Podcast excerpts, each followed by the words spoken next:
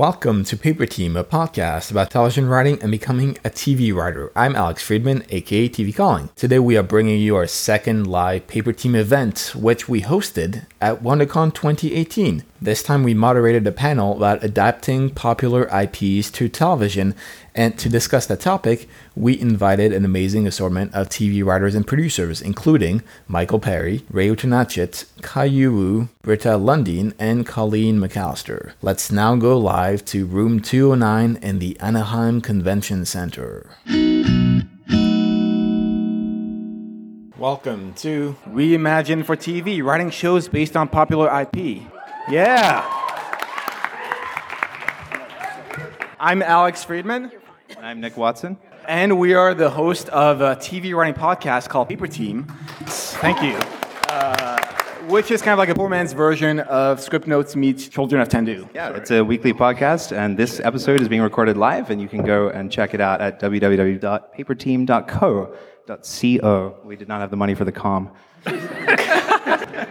All right, let's begin with some questions to our esteemed panelists over here. So to start us off, uh, could we just go down the line and introduce yourself and let us know what shows you've worked on and what you're on currently? And also, uh, as a follow-up, what's your favorite IP currently on TV? I'm Colleen. Hello. Is there a buzzing or is it just in my head? It's the buzzing, but Okay. I think it's not. We're going to roll with it. Um, I work at. Hasbro, so I work on a bunch of different IP shows. Equestria Girls, which is a spin off of My Little Pony, coming on to My Little Pony soon. Uh, Littlest Pet Shop, a show called Hanazuki that takes place on a moon planet, and it's nuts. Um, before TV, I worked in features on the Minions movies, Despicable Me 3, Sing, Secret Life of Pets, all that good stuff. And my favorite IP that's on TV right now is Riverdale.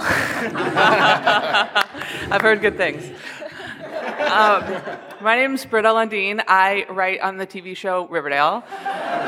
Uh, it's on the CW. This is my first TV show writing job. Uh, I also uh, wrote a young adult novel called Ship It, and there's a book. Oh, there it is. I put in. Uh, uh, I'm just going to leave that there so you can just like gaze upon the cover. My favorite IP project probably right now is um, Handmaid's Tale. You don't have to cheer for it. It's like more of a like oh kind of a show, but you can just like feel it in your bones. Uh, Handmaid's Tale. Handmaid's Tale. Uh, my name is Ray Utarnachitt, and I currently write on a show called uh, DC's Legends of Tomorrow. and um, I've written it for a couple other. I mean, I did a freelance on The Flash when Kai was there. I am currently also um, doing time on Supergirl. Um, and um, my favorite IP right now is, no joke, probably Riverdale. but as a second choice, I would say iZombie. Uh, my name is Kai, and um, I'd worked on Hannibal in The Flash before. Currently, I'm on Deception, which is this magic show with a cop, sexy magic cop, who we call it, hot people. Um, the my favorite IP. Should I say Riverdale? I feel like Yeah. Uh, Yeah, you I love. Riverdale, but I also love Sherlock. So Hi, my name is Michael Perry. I'm currently working on Altered Carbon, a Netflix. I love that.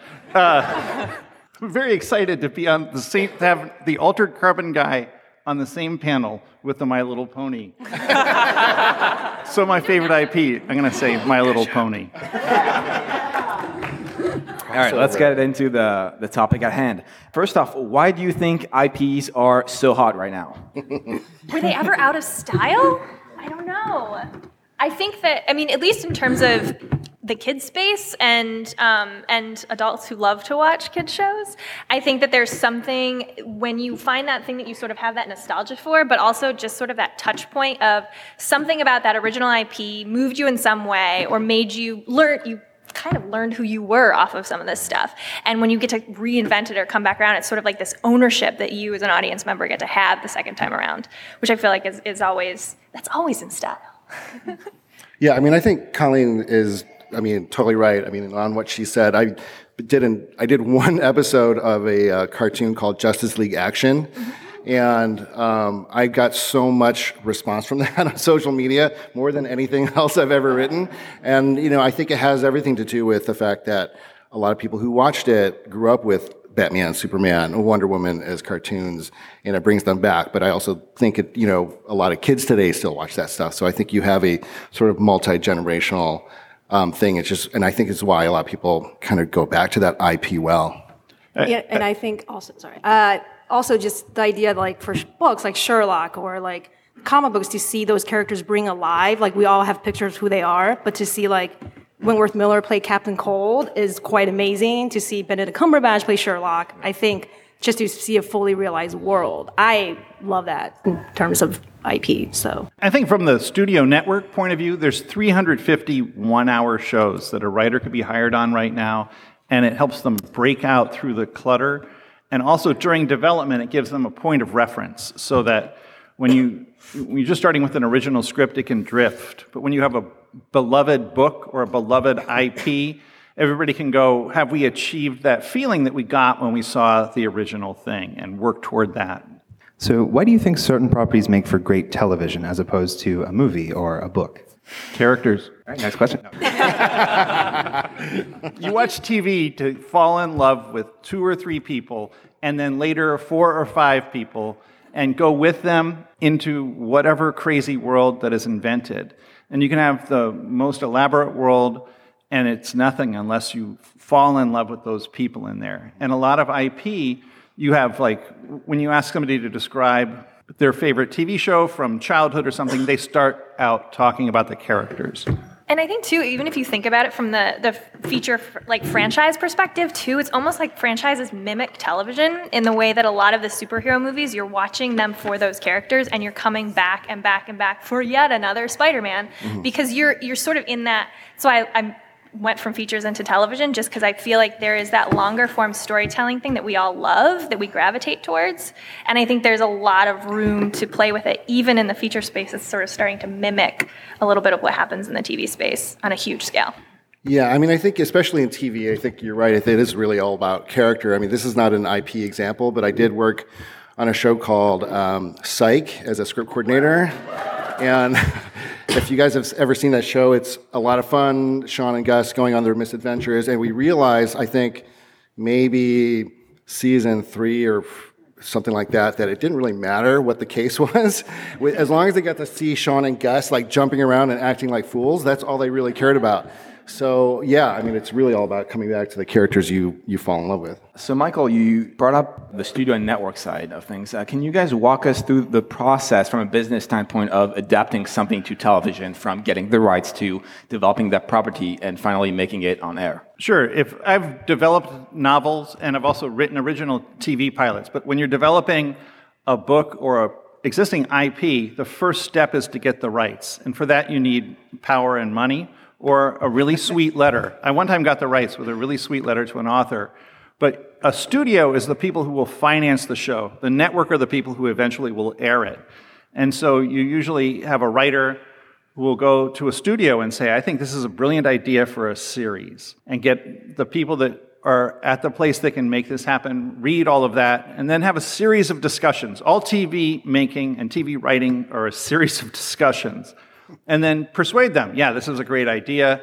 We're going to go out with you to networks and, and get them on board. So you're assembling this little team of you got the original property, you have the writer, you have the studio, you have the network, and if all goes well, uh, you have a show eventually. But it is it is a series of different people that have to be evangelized to about how great the thing that you have is. So at Hasbro, we're sitting on all the rights, and like I work yeah, as an executive there, and basically we have this long library of things that we would love to basically be able to kickstart back into you know TV space or even theatrical space. So what we'll do is we'll sort of sometimes it happens in a couple different ways. Um, one you know one way is a writer will come in with an amazing take on some board game we forgot we even had in our arsenal, and they're so passionate. And we're like, we're doing it. Call Netflix. So it's sort of like a little, and then Netflix is like, cool. We'll mm, we'll see. Um, but you really do. You get this sort of. You kind of are sitting on a sandbox, and then you when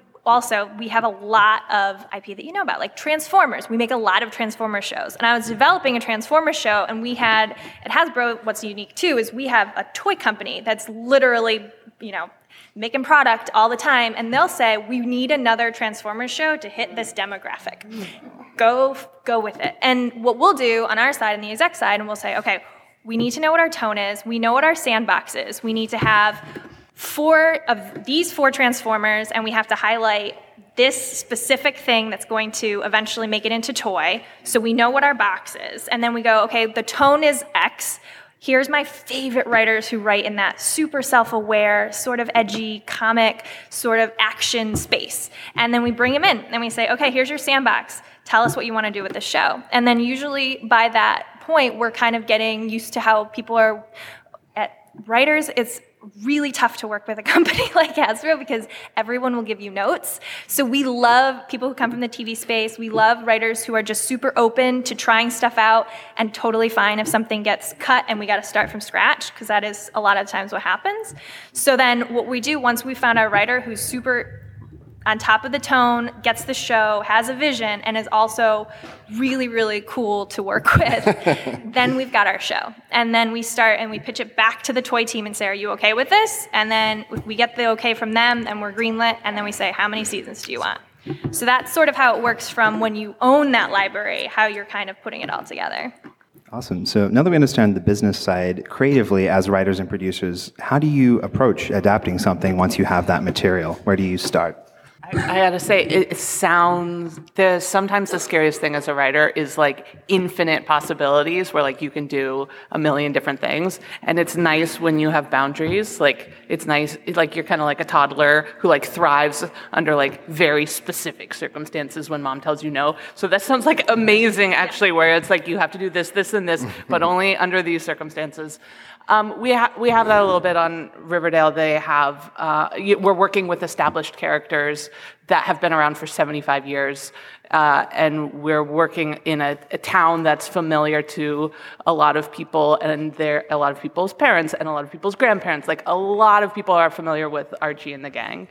Um, but we are doing a different spin on it, and so there are certain liberties that we can take. Um, with Riverdale, uh, where it's like this might not be something that you would see in an Archie comic, but it is something that you'd see on the show Riverdale and the CW, and they're separate canons. So it's fun. We can take the things that are useful to us, but we can also spin things off and make things up if it's not useful. Actually, I have a question for you because that first season, yeah, how did you know where it was too far to go? I mean, because obviously you had Die Hard. yes, I mean, yeah, we all saw that first season. There definitely wasn't. But was there any discussion on, like, oh my God, we're going to lose this segment of Archie fans if we, you know, yeah. Yeah. show another murder? yeah, I mean, I, I think as soon as the, the pilot opens, at the end of the pilot, you discover, for those who haven't seen Riverdale, uh, uh, one of the kids who goes to their high school is like uh, dead on, on the shores of Sweetwater River. And so the, over the course of season one, like good old Archie and Betty and Veronica and Jughead are also, they're like having their relationship um, conflicts and all that stuff, but they're also solving the murder of their dead classmate.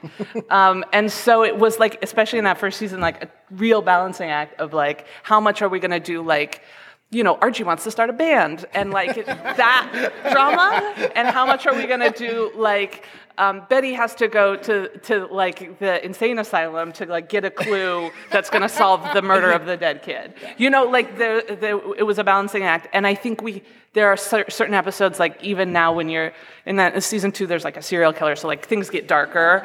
Um, and you sort of look back on some episodes like early in season one you're like wow we really were just doing episodes where like archie has stage fright. Like that was something that was like a conflict in season one where like late in season two would be like no like no no no there's oh, like so the stakes are, are so much different now. So it was like we were still kind of figuring out the show. Did you get the requirement to like we have to see a burger and Jughead has to eat it. Like, kind of, there were no rules. Yeah, no, I mean, our showrunner is an Archie super fan, so he's tracking all of that stuff. Um, I remember uh, uh, we had written all of season one before the pilot aired, and so I had I, I, sort of was waiting for fan reaction for a long time, and then the, the show started airing, and fans were like tweeting me and being like, "Where is the burger? Jughead has not eaten a burger on screen yet," and it's like and it was something that I hadn't even been tracking. I like brought it up to my showrunner. and He's like, "Oh yeah, no, no, no, no, no. It's, It's purpose. coming. Yeah, it's coming. It's I know coming." when it's coming, and it happens at a specific moment." And I was like, "Oh yeah, it's all you've you've got it covered. I'm so sorry for doubting you." I'd like to talk about uh, on Altered Carbon. There are three books. Every writer in the room loves those books. To make them would cost a billion dollars. We'd have a cast of like 5,000 people, and it would be 200 hours long. And so a part of it is, is translating the excitement and passion we have for Richard Morgan's books into a great TV series. And so uh, a lot of that is, you know, cherry picking this piece and that piece and that piece, and this will all go into an episode. And these are the characters and relationships we want to emphasize. And um, it, there's a lot more adaptation uh, because sometimes we're establishing characters that people aren't familiar with. People are very, you know, I knew Archie, all of those characters. In adapting somebody's novel that somebody might not have read, we have to give the best case for those characters right away. And uh, the books are dark. it's not like the Archie thing where we have to worry about stepping on fans. It, we, we were able to maintain the tone by being on a non broadcast network. Yeah, and for like Hannibal, I think when Bryan Fuller, how he approached it was Hannibal's a beloved uh, novel, so he would actually figure out what the expectation was and twist it. It's like you've, and like in the books, this is how Hannibal gets caught. So we'll have that scene, but that's not actually how he's caught. So like we kind of steer the fans towards that, and then still be able to give uh, the fans a surprise. And for Bryan, I mean, like, and also changing the sex of the characters. Alan Bloom is Alana Bloom, and I think it's just reimagining that. That's really he. Bryan is super brilliant. He does whatever he wants. So I feel like he. I mean, he's always almost always right. So I feel like it's um, it's grounded in character, knowing what the fans already know and love, and just making sure we still give them a surprise, so that they're not just watching an adaptation of a book. So going down the line, what are some of the notable challenges you faced when adapting something for TV? Honestly, uh, the big one of the biggest challenges for us is working so closely with the toy teams, and um, and for anyone in this room who is a creative or who devotes their lives to being creative, they are cre- the toy teams are creative. We are creative. Everybody is super passionate about that thing that you create. So there can be a little bit of a tug of war between their very passionate need to have a very very specific thing happen, like having a cat. watch a cat purchase something at a kiosk as opposed to but that character really wouldn't do that. And we probably don't need to have her buy the costume at the at the kiosk to show that the costume is super cool so sometimes i mean but at the end of the day I, we always say like my the favorite part of my job is the fact that i can argue about the color pink for an hour um, but really i think you know that part is a little bit of like you have to kind of learn to work for the UN in a way. Like you have to kind of hear everyone's voice, understand what everybody needs, and bring it all together. And I, as an executive, try to protect my writers from that a little bit because as a writer, you don't want to get a thousand notes that are completely ignoring the story and are just telling you what you need to shove in there. So that's sort of our, our role a little bit is to kind of protect the story and protect the characters so that they can kind of, you know, be the thing that leads the, uh, the story. Um, I, as I said in season one, we had written the entire first season before it started airing, and so there were decisions that we had made uh, that were like set in stone uh, before a single fan had seen the show. Um, and one of those decisions that's like kind of a departure from the comics, if you're a big comics fan, is that Betty and Jughead start dating. And uh, that was something our showrunner had felt like strongly about. That it was something he wanted to see. Uh, uh, we shot that starts happening in ep- episode six, and so there's like seven episodes of Betty and Jughead. Uh, and and and I just uh, remember watching that unfold on TV and being like, I just hope people start shipping this because this is. and then and then now it's like one of the biggest ships on Tumblr, and it's like massive. And if you walk in a hot topic, uh, you could just you know there's so much. There's just a lot of Bughead love in the world. There's there's other ships on the show, and I don't want to say that Bug Bughead. Uh, you know, there, there's they're they're they're all they're all shipping no, no, I'm not playing favorites here. That was just one that I personally was concerned about in season one. Not to mention shipping, but Ship It is the name of your book. Oh, that's so. that's, This is actually about like boats and stuff. It's totally different. uh, no, no. I think because I, I, I had written this book about fandom and about Comic Con and about a fan fiction writer, that I I myself have come from fandom and have felt the the like very deep passion about specific shows or specific characters or specific ships, and so I think that's why maybe I was a little more sensitive and more concerned about like, oh God, please let the fans like this than maybe some of my coworkers. You know, in the in the DC space, um, you know, the main concern really is like how do we change the characters enough to make them interesting, but keep them the same, which is really hard. I think you know, like on the marquee shows like Flash and Supergirl, I think you're, you're there's, I mean, you're already kind of you're always kind of beaten into you. like, no, no, Barry does. This is what Barry does. This is what Kara. This is Supergirl. Supergirl's about hope. So I think it's always a trick to try to like you know, because storytelling is about change, right? I mean, you start one place and you go to another, but like, how do you do that without breaking the character too far? I mean, I, I think it just, which is why I think Legends of Tomorrow is a little interesting because nobody really cares about those characters. No, I'm kidding. No. Um, but like, for example, like Heat Wave, I mean, nobody really cares about Heat Wave's backstory, so we could almost do anything. Ray, I care about Heat Wave. I, I co-wrote Heat Wave. So. Well, it's true, yeah, I know you did. Heat Wave. And Captain Cold, And right? Firestorm. Yeah.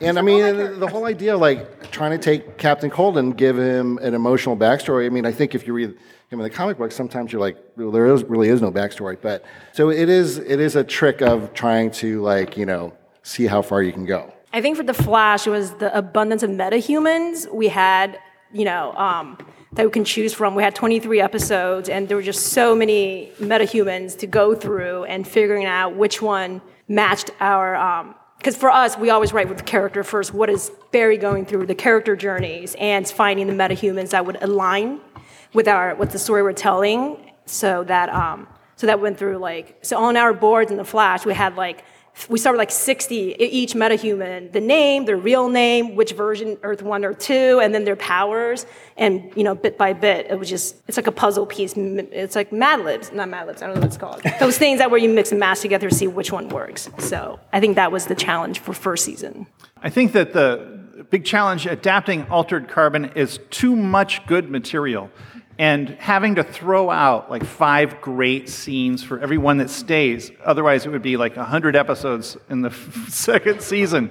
And so there, it, it is, you want to have the strongest character arcs and stuff, and there will be favorite scenes that all of the writers love that we ultimately have to go, you know what, that's never going to make it in because it doesn't fit into such and such s- structure of this particular story or it doesn't support the overarching thing. So, a big part of when you're editing film is when you get all the bad film out and then you get it into shape and then you're editing a show you go we have to get rid of a couple of good scenes that's when you know you're into solid rock material and so selection and, uh, and picking what to include is uh, a very difficult problem. And there's tears when we go like, we're never going to do that scene sometimes. Uh, so, what kind of input or mandate do you get from your studio and network as the writers' room as to approaching that IP in terms of sticking very closely to mythology or doing certain things they want you to do, or not do, perhaps?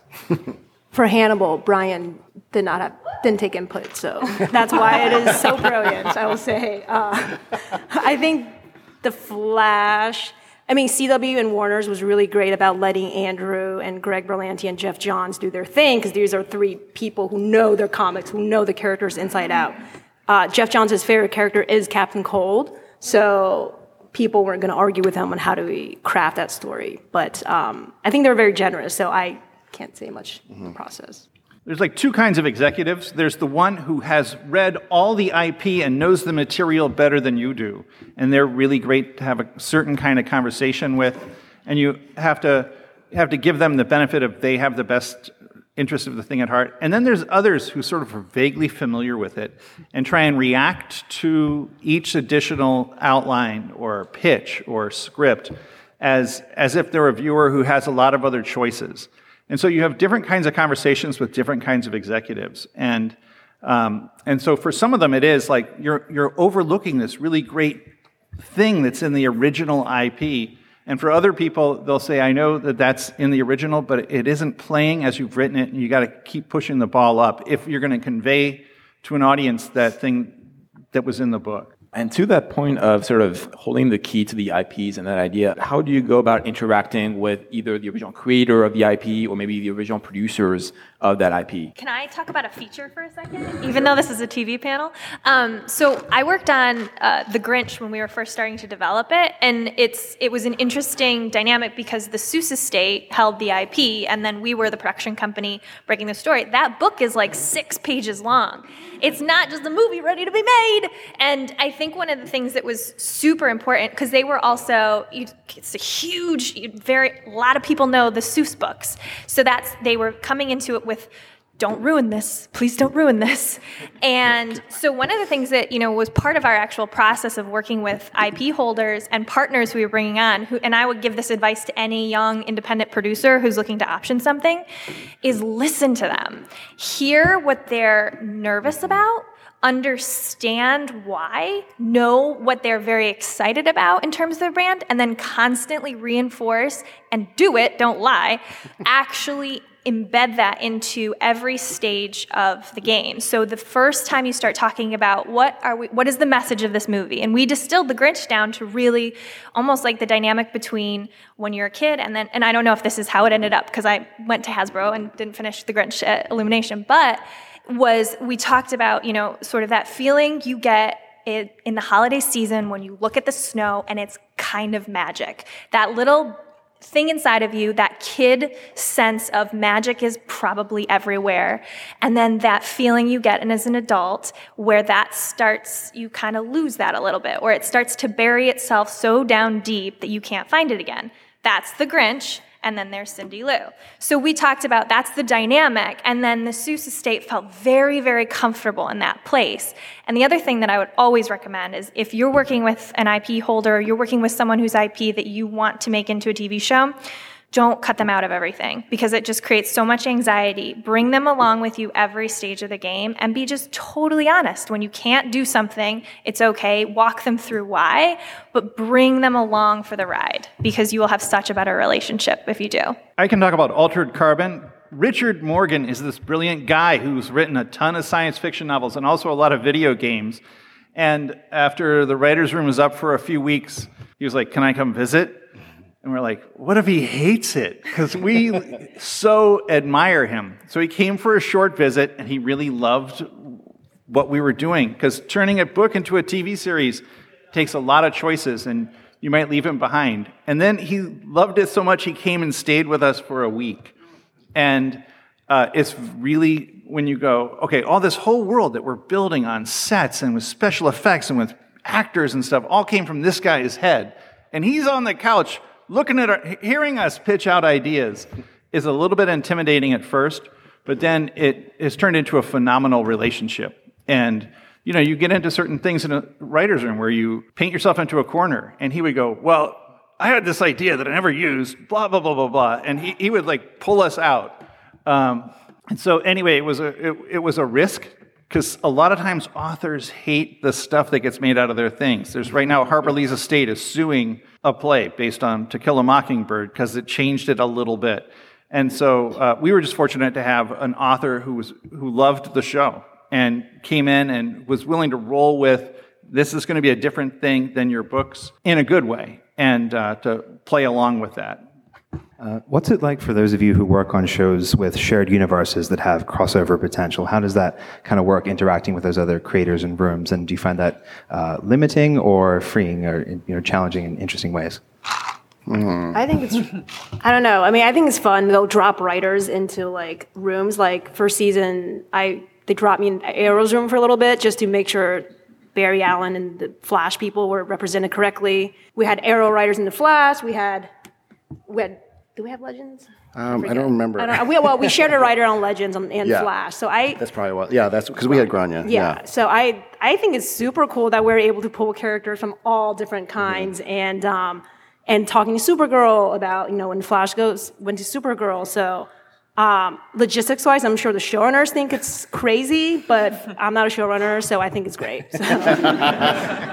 Yeah, I mean, I think it's a lot of fun to to see characters you live with every day appear on another show because, for all intents and purposes, that character is now being written by another writer who's not as familiar. So there's always a slightly different take on it, and you do have people who kind of like make sure it's not super out of the box. But um, you know, it, what's really nice, I you know, there were it gave a lot of um, sort of support staff chances to like write scenes and stuff and kind of like pitch ideas because they sometimes they know the shows, the other shows better than the writers on that one show because they just don't have time to watch it.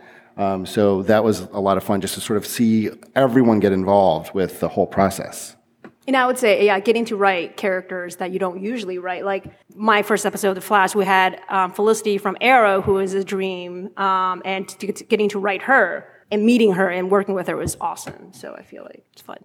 Uh, Britta, any potential for a Sabrina crossover? I know you can't answer that. What can you tell us? Let's make some breaking news right here. Roberto's not here. I think we're being recorded. Turn it off now. Going back to the, the writer's room for a second, how important was it to your showrunner that you were intimately familiar with that IP? Were you asked to read all the comics, all the books, watch everything ever done in that universe? Or were they like, okay, we have enough people on staff already familiar with that IP. We just want good writers, maybe? Yeah, I had never read an Archie comic before before um, I, I got uh, well, before I got the meeting for Riverdale, and then after, and then I read a bunch. But there's 75 years of them, so I didn't read them all. Um, no, but what I did was uh, my my friend Brandy is like a big fan, and so I I was like Brandy, I'll buy you drinks all night long as long as you talk to me about uh, uh, the Archie comics. And she's like, great, this is I've been waiting for this phone call my whole life. um, and so she just gave me a primer. Um, uh, the nice thing about the Riverdale room is that Roberto, our showrunner, is a super fan. Like he he's got an encyclopedic knowledge. So I don't think uh, he was necessarily looking for writers who could uh, who knew a ton about it because he was like, I already know everything. It doesn't matter. Uh, well, I think first season of The Flash was. I didn't read The Flash before I interviewed the job, and um, and and when we got there, I was like, oh my god, I'm the only one who doesn't read comic books or The Flash. But when he got to the room, um, he had hired everyone who had who don't know how to read comic books, except for one guy. So I think it goes to what Britta was saying. Um, Greg and Geoff and Andrew are such big fans of the show. I mean, characters they already know. They don't need more people like them. They need people with different skill sets, writing action, character, humor to fill the room. And of course, once I got, we got the job, we got some boxes and boxes of mm-hmm. Flash, you know, super, like, oh, so literally an entire bookshelf. So that was our research. But before that, I feel like we were just talking about characters as mm-hmm. if they were normal characters, and all the superhero aspect is just icing on the cake. Yeah, I mean, I know for our show, um, they specifically they looked. I mean, by the nature of the room and, and looking at the writers, I mean, they were they definitely hired people who had never picked up a comic book before. And I and I know um, there's two showrunners on our show, and you know, um, Marc Guggenheim obviously um, is a comic book writer, and he is uh, sort of the, the godfather of the comic book world in our in our office, and he knows everything. Um, and then we have one showrunner, the other showrunner who honestly, I don't think he's ever op- cracked open a comic book. In fact, um, he's always asking, like, do they have to wear their costume? He's always asking, like, does there have to be a fight? Can't they just talk? Um, and so we actually f- sort of fulfilled one of his wishes. There was an episode this year, it was a bottle episode, where literally they're just trapped in the ship and there is, there is no fighting, there is no costumes, um, and it's actually his favorite episode. so, um, you know, and you can still tell good stories that way. So I think, I think you know, it, sometimes it takes someone to think outside of the box, like, you know, what if we don't have them be superheroes? Um, I think sometimes that can help. Yeah, on Altered Carbon, the season two writers' room, everybody is intimately familiar with the season one episodes. You know, can quote them, can talk about them by episode number, by character. And everybody had read some of the books. But then at one point, uh, Laeta Kalogridis, as a sort of creative experiment, said, We're all going to read the third book all at the same time, just so that we're all together at the same thing. And although the season is, may, may have nothing to do with that, it generated incredible conversations because there's a way in which you give yourself over to a book and, and, and uh, go through the world. So I would say there, everybody in there now is very, very familiar with the IP, and there aren't 10,000 comic books. There's just three novels and a series of TV. How about you, Colleen? Did they raid your childhood bedroom and make sure you had played with all those things? Well, actually, I did. Um, the, the, when I came onto Littlest Pet Shop, when I was interviewed, I was like, I, I purchased nine of the little pugs because they sold them with a poop. And I was like, this is the best toy ever. um, but I, when I build my rooms, when I hired my writers, I, I need a balance. So I, I if I've met, um, it, it basically, I kind of have it so the deck is stacked on both sides. So, um, when I hired Nick, uh, uh, Nick and his writing partner Kelly, they have this zany, fantastic sensibility and really kind of kooky uh, comedy style, and I needed that. I had a lot of people who were sort of very like earnest, and I wanted something that would just shake it up, especially in the rooms when we have you know punch up sessions or we'll have a story summit. You want the person who you kind of want the person who's knows the lore inside and out, and especially on our Equestria Girls and our My Little Pony shows, you want somebody who's going to say, um, they would never say that. and then you want somebody to go like, but what if? And so you kind of have that dynamic. And, and I, I work to build it. I think most showrunners as well do, in terms of like, you don't want all green. You want some pink, purple, mm-hmm. green, and blue. So we had a whole panel on this last year at WonderCon, but just briefly, how have you found the reaction of the fandom to your interpretations of these properties uh, working on these shows, and has that uh, reaction ever influenced your writing or stories or arcs or things? I thought it was scary at first. The My Little Pony fandom is intense. and I was doing Equestria Girls, so I was coming on to like almost that sort of what are you going to do with this? And um, we, I think we've been embraced. It's the same thing. Littlest Pet Shop is going to come out, and there was a show running. Our new show will come out in April, and I, I die a little inside every time I see somebody go, oh, I miss the old cast. And I'm like, but love the new cast too. You can still watch those shows. So I, I get, I'm very hyper aware of it, and um, I sort of, it, I think you you accept it, you know it, you're aware of it, you love your fans, and they're the reason why you have the shows that you do. But then at the end of the day, when the writers' room door closes, you kind of let it all go and say, what's a good story? Um, I don't. Uh, Riverdale doesn't have any fans, so this question is me. no, uh, I, I um, yeah, no, I I come from fandom, and so I've been a fan before, and so I feel very excited and lucky and a little intimidated that I'm now writing on a show that has such like a large and passionate fandom, uh, and I feel. Um, and I hear their voices every single day on the internet because they tell me uh, what they want to see from the show. Uh, the the thing that I think sometimes they forget though is that they've just seen an episode. Um, and we've already written an episode we've already written the finale of like season two you know? So they they they're when they're reacting to something there's no possible way for that to really affect the show because we're so far ahead.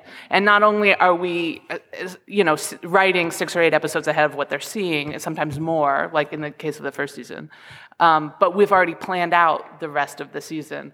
So um, you really have to just move forward with the faith that uh, everyone working on the show thought these were good ideas. uh, executives thought they were good ideas. You know, that, that these story choices were made for a reason, and and go forward and hope that the audience agrees with you and follows you along. And um, that's all you can really do is just try to make the best show you can.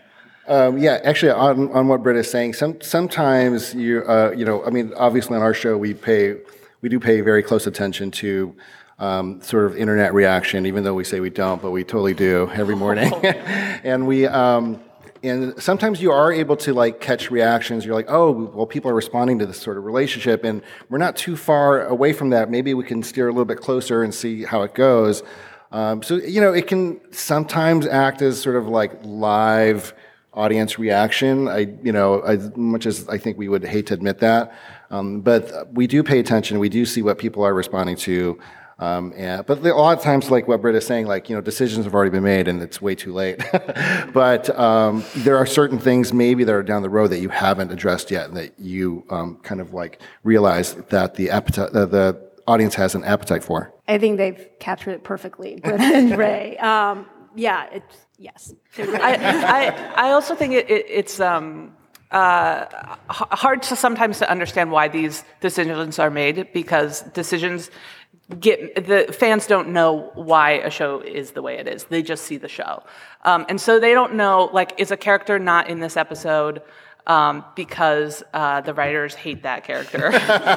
Pers- like it's a personal thing, and we're trying to target that fan specifically and make them have a bad night.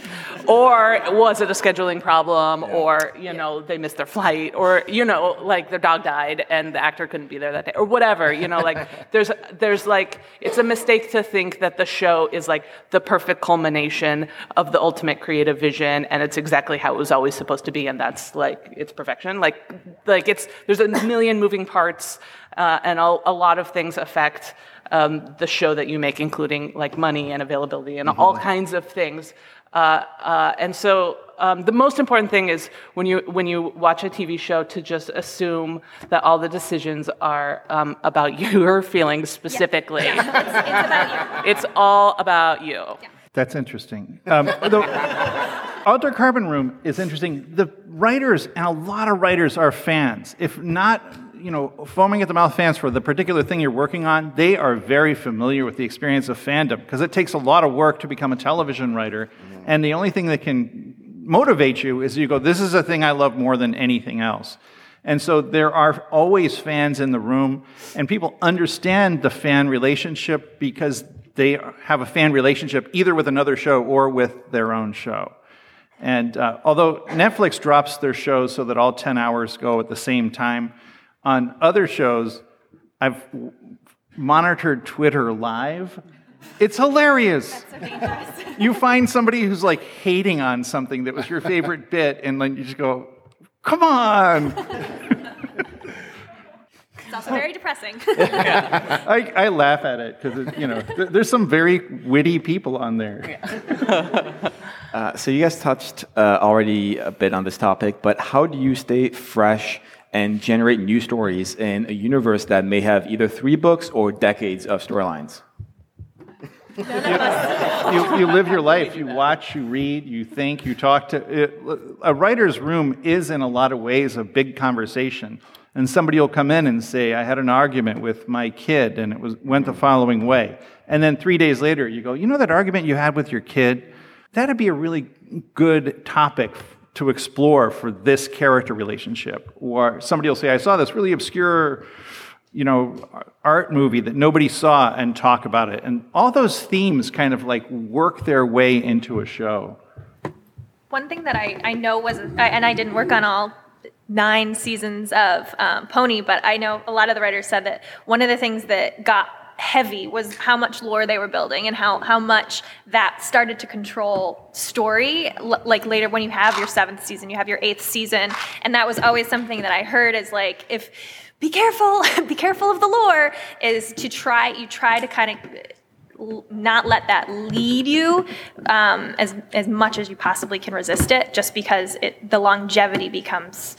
Uh, I don't know what the word is, but this motion. Yeah. Mm-hmm. like Restrictive. Thank you very much. You must be a writer. but yeah. Okay. Uh, just going down the line, if you could work on or adapt any piece of IP to TV, what would it be and why? I was just I just saw this is because it was just now. I saw a guy dressed as Where's Waldo walking across, and I was like, why haven't we made that TV show yet? they did.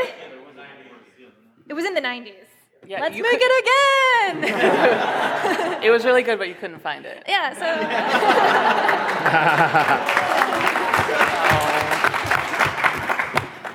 um, um, I, I, think there should. Is there a Ms. Marvel TV show in um, the works? Um, mm, movie. Not Captain Marvel. Ms. Mar- oh, Ms. Marvel. Marvel. Oh yeah, no. Because that's what I want to see. Um, someone could tell me if I'm wrong, but I, I this um, kung fu movie I watched over and over again when I was a kid called Five Deadly Venoms, and um, I, th- I thought maybe Tarantino might have had the rights to it or something, but um, I freaking love it, and I would totally make that into a anything at this point. Um, and it's basically about like you know um, these five like masters of kung fu, and they're they're all like one's a cobra, the other one's snake, one's a toad, and they kind of like all go bad, kind of. And so like one of them has to like this one like sort of like um, young apprentice who has studied all the styles has to go and like hunt them down basically. Um, and it's so cool, um, and everyone should go see it if you haven't seen it yet. Um, but I would totally make that into um, TV or movie. Um, I know they made this pilot a couple years ago. Nancy Drew. Um, I would love to do that as a TV or movie. Did they do a movie? Oh, they did with Emma. Emma, what's her name? Roberts. Robert. Emma Yeah, Roberts. yeah. Would you make it dark though if you went TV? Yes. I think that would be so cool. I would be. I mean, I think fans would hate me, but I would. Yeah. I don't mind aging her up a little bit. Maybe not Sarah Shahi age, but like, but darker for sure. But like Hannibal Dark, right? I think there's a. there's she a. sells mysteries and she eats people. Yeah. She's now a. She's now a serial killer. Like so a whole it. a whole act a whole act would be her like it. walking up to a house. Right? It's funny you mentioned Five Deadly Venoms. When I worked on Into the Badlands, we all were. Yay! Yay, into the uh, Badlands. We, we talked about Shaw Brothers movies all the time, Oh, yeah. and I was deeply familiar with them, and it made me a bit of a weirdo because I grew up watching those. Um, if I could adapt anything, I have two answers. One is the Little House on the Prairie books are much darker than any adaptation has ever been. That is a tough little girl who loves butchering day, and dad is dad is like trash. He keeps getting kicked out for unknown reasons from town to town. Nobody's ever going to make that, but I would love to see like the Jane Campion version of Little House on the Prairie. I'd watch a movie called Butchering Day. Yeah. Uh, but as this is a Comic Con, I had a favorite comic that cast no shadow in fandom. So much so I read a bunch of them when I was a kid, and then I was at a convention like this, and the guy had them all in the quart- the 25 cent box, the quarter box. I was like, I'm taking all of these. And it was called Weird War. It was a DC comic, kind of like eerie, but all set in war. And it would all be like, I have a magic amulet that will mean I can never die. And then, of course, he gets dismembered and he wishes he could die. But that- that would, that's sort of my secret dream. All right, let's wrap things up. Where can people find you online? On social media, if you have social media. Yes. um, I, I, I uh, don't like. I don't. Not Hasbro branded or anything like that. But I'm CMAC33 on Twitter. I'm pretty sure. Um, I'm on Twitter at Britta Ships It, and if you, if I know it's it's weird that my book was up here this whole time, but it's because it's coming out in a month, and my publisher wants me to talk about it a little bit. So I'll just say that after this, I have a box of advanced copies of this book that are free. That I'm going to be at the Mysterious Galaxy booth, which is at the back of Hall A. Uh, or like the A, you know, it- this- it's, it's the bookstore at the back of the A. Um, and I'm going to be signing them until they run out. So, so I'll do that right after this panel if you want uh, to get a copy of Ship It. And if I run out of books and you can't get one, um, they go on sale on May 1st. I'm on uh, Twitter and Instagram at, at Ray Utar, R A Y U T A R. Uh, I'm on Twitter at Xinhua Kai. Xin- It's the French version of Chinese. I'm on Twitter. It started out mostly to amuse my nieces and nephews, but now people follow me. So you won't find a lot of Hollywood stuff on there. I'll put something on about today, but it's Perry Michael R at Twitter. Yeah. I'm on Twitter at underscore NJ Watson. And I'm on at TV Calling. Thank you all for being here today, and thank you to these five lovely people.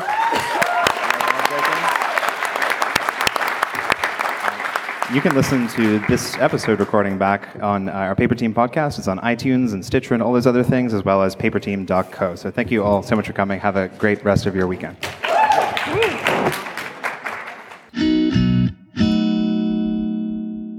And that's a wrap on WonderCon 2018. Thank you to all our panelists and our amazing audience. If you enjoyed this panel and want to show us some love, you can leave us a review at paperteam.co slash iTunes. You can also get the show notes for this episode at paperteam.co slash 83. And as you've just heard, I'm on Twitter at TV Calling. Nick is at underscore NJ Watson. If you have any thoughts, feedback, ideas for future episodes, you can send them to ask at paperteam.co. And next week, we are returning to one of our most popular topics with TV Pilot 201. We want to help you be more proactive in the way you write your pilot. So, we're going to be talking about coming up with compelling titles, compelling log lines, and everything you need to know to set things up in your script to keep that reader interested. We'll see you next week.